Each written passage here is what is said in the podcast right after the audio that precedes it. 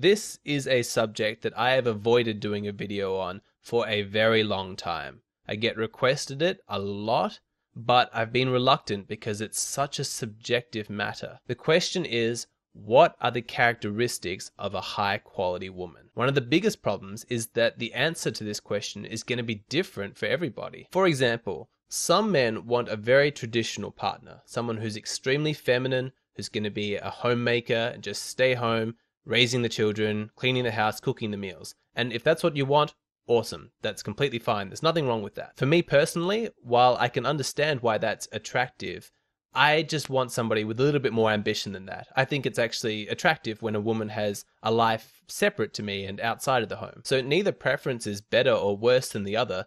They're just different. I'll give you another example of how subjective this question can be. Because for me personally, it would be essential that my partner is very comfortable in nature, so we could go hiking, uh, camping. She'd need to be someone who liked animals. Another man could care less about that stuff. He lives an inner city lifestyle, he lives in an apartment, there's no animals, he has no pets.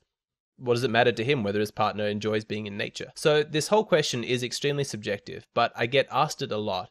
And so after giving it some thought, I realized that there were some traits that objectively should apply all the time, that are universally desirable. And so I'm going to give you my list of ten characteristics of a high quality woman that I think, objectively speaking, all men should agree with. Number one, she's got to be intelligent.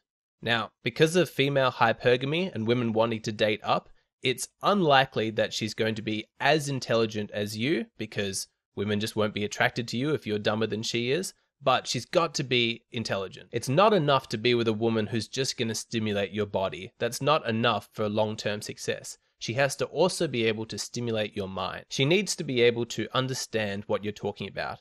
So if you're explaining your perspective on something or a different concept or idea, she needs to be able to comprehend the words that you're saying. And of course, she needs to be interesting in her own right. She needs to have her own ideas, her own perspective that you find fascinating. Number two. She needs to be attractive.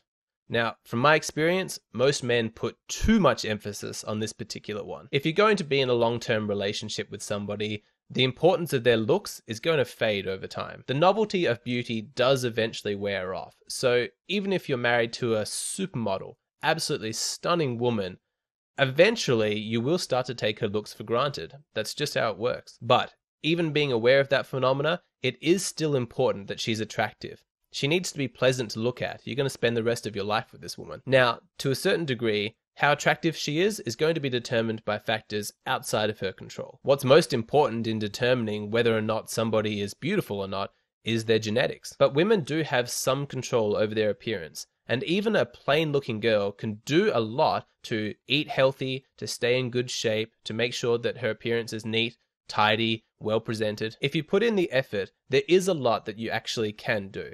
And that's why I didn't say beautiful on my list. I said attractive, because a woman might not have the good genes to guarantee that she's always going to be beautiful in whatever circumstances. But at a minimum, she should put in the effort to make sure that she's attractive. Number three, she is open to therapy. The truth is that we all have issues. If you claim to be some one hundred percent emotionally healthy, well-adjusted person who could get nothing out of going to therapy, I don't believe you. I also wouldn't believe a woman who says that. We all have issues, things unresolved from our past. The real question is, how are you going to deal with it?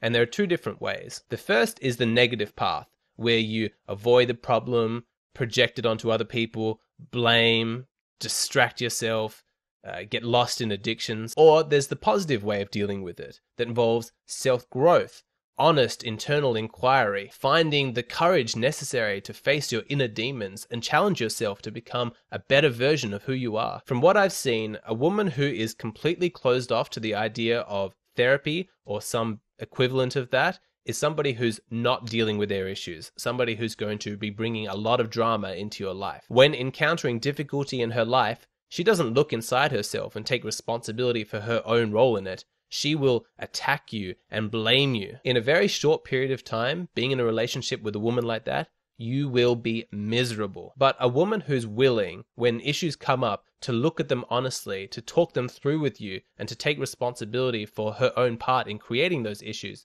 That is a high quality woman. So if you meet a woman who says that she's been to therapy or is willing to go to therapy, that's a good sign. Number four, she is feminine. This is especially important because our culture seems hell-bent on denigrating all forms of femininity. In a society that is glorifying masculine, empowered ambition, a woman who's in touch with her genuine, nurturing, kind, feminine side is a rare thing. You want a woman who owns her feminine side, who likes to create beauty in herself and in the home. You want to find a woman who loves children and who wants to be a mother.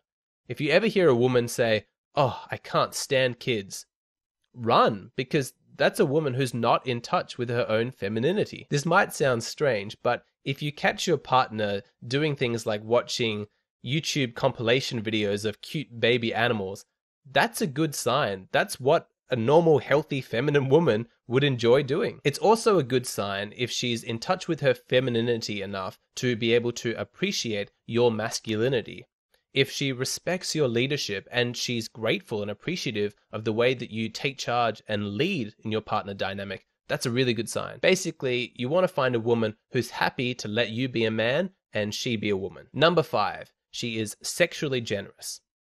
You're a man and you like to have sex. A woman who is ashamed of her sexuality or not interested in having sex is not a woman who's in touch with her true desires. It's not natural. Women should enjoy sex. I'm not saying that she needs to have the sexual confidence of a stripper, but if sex is rare in your relationship, or if you're the only person who ever initiates sex, if you always go down on her but she never returns the favor and you never receive blowjobs, that's a problem. You want to be with somebody who enjoys sex and enjoys seeing you sexually fulfilled. A high-quality woman is a woman who understands your sexual needs and is excited to make you happy. Number six, she is invested in you. If you're familiar with this channel, then you should be familiar with hypergamy, the female instinct to find a high-quality mate. Women typically don't rush their decision on who they're going to settle down with. They might play the field a little bit, see what's out there, and see how high a quality a mate they can attract. But eventually, they have to choose. And you want to find a woman who unreservedly chooses you. In my most recent podcast, I covered the story of a woman in her mid-thirties who wanted to open up her relationship and become polyamorous. The result was completely disastrous for her male partner. And this is the consequence of being with a woman who hasn't invested in you, who hasn't chosen you. You cannot risk being in a long-term relationship with an immature woman who still has childhood fantasies of being whisked away by a prince. If she's overcome those immature tendencies, she understands reality and she's got clarity on what she wants, that's a good sign. She's done the necessary self-work and she no longer has wandering eyes, looking around all the time, trying to see if there's a better option out there. A high-quality woman understands herself and understands what she wants. And when she sees you, she wants to commit to you. She's ready for that. Number seven, she has high-quality friends. This is important because you can tell a lot about somebody by the company that they keep. If you've spent time around your partner's friends, and they're the kind of women that all they do is bitch and complain or brag about how much money they made in the divorce, run away. Even if your partner seems different to those friends, still, run away. It's not worth the risk. You do not want these women whispering in your partner's ear. A good rule of thumb to follow when trying to figure out whether or not your partner's friends are high quality or not is ask yourself this. If you weren't with your partner, would you date her friends? If the answer is a resounding no, and that's a bad sign. But if the answer is yes, like, yeah, there are some nice women here. I could have dated these women if I'd met them first. That's a good sign. It's absolutely essential that you respect the people that she chooses to be friends with. And on a practical level, you're going to be spending a lot of time with these women, so you need to get on with them. As a side note, it's also essential that you respect her choices and ex-partners. If she's dated nothing but loser scumbags, men that you absolutely don't respect, that's also a bad sign. Number eight, she wants to know you. Relationships are extremely complex. And one of the factors that makes them so complicated is because we have these fantasies of who our partner should be that often conflicts with the reality of who they are. Every woman is unique and she'll have her own specific problems. Could be daddy issues, uh, abandonment, trauma, low self-esteem, whatever it may be. Whatever these issues are, one of the most common coping mechanisms is to try and find salvation in a specific type of partner. I'm talking about women here, but men absolutely do it too. So what she'll do is she'll create this fantasy, mythical idea of the perfect husband, the perfect partner, who's going to ride in on his white horse and solve all of her problems. As nice as this fantasy sounds, it's actually toxic and it causes a lot of arguments. If she's attached to this fantasy image of a partner, every time you show the reality of who you are and you just be yourself, if that conflicts with her idea of how you should be, it's going to cause a fight, it's going to cause an argument. She'll get extremely upset and she'll start demanding that you behave the way that she wants you to behave, the way that her ideal partner would behave. That kind of thing causes a lot of drama and is a red flag. It's a sign of emotional immaturity. It shows that she's not really interested in you. She's just interested in the degree to which you can accurately portray her character that she's created. A high-quality woman is different. A high-quality woman is someone who wants to know the reality of who you are. When I say the reality, I mean all the reality. Not just the good stuff, all the bad stuff too. A high-quality woman will support you.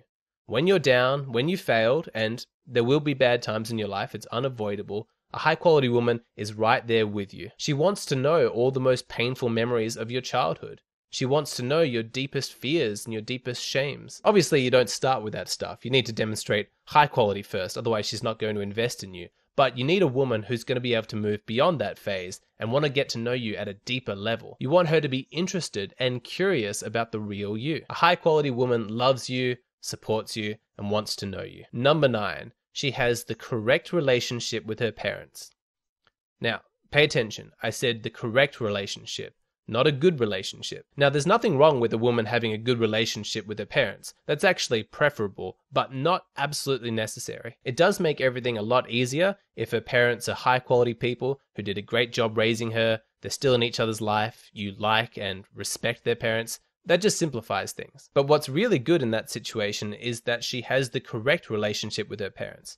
If her parents are good people and she has a good relationship with them, that is the appropriate response. If her parents are obviously great people and she has a terrible relationship with them, then that is the incorrect relationship and that's a red flag. The flip side of that is that if her parents are terrible people, obviously neglectful and abusive and just kind of vicious in their character, then if she has a good relationship with those kinds of people, that's not good. The correct relationship to have with parents who are obviously terrible people is an extremely limited one with very strong boundaries put in place. If a woman has an incorrect relationship with parents, that she gets on really well with terrible people, that's going to cause drama down the line because she still hasn't resolved her childhood issues. It shows that fundamentally her judgment is off and that she still has work to do. Number ten, she's not materialistic. Money does not buy happiness.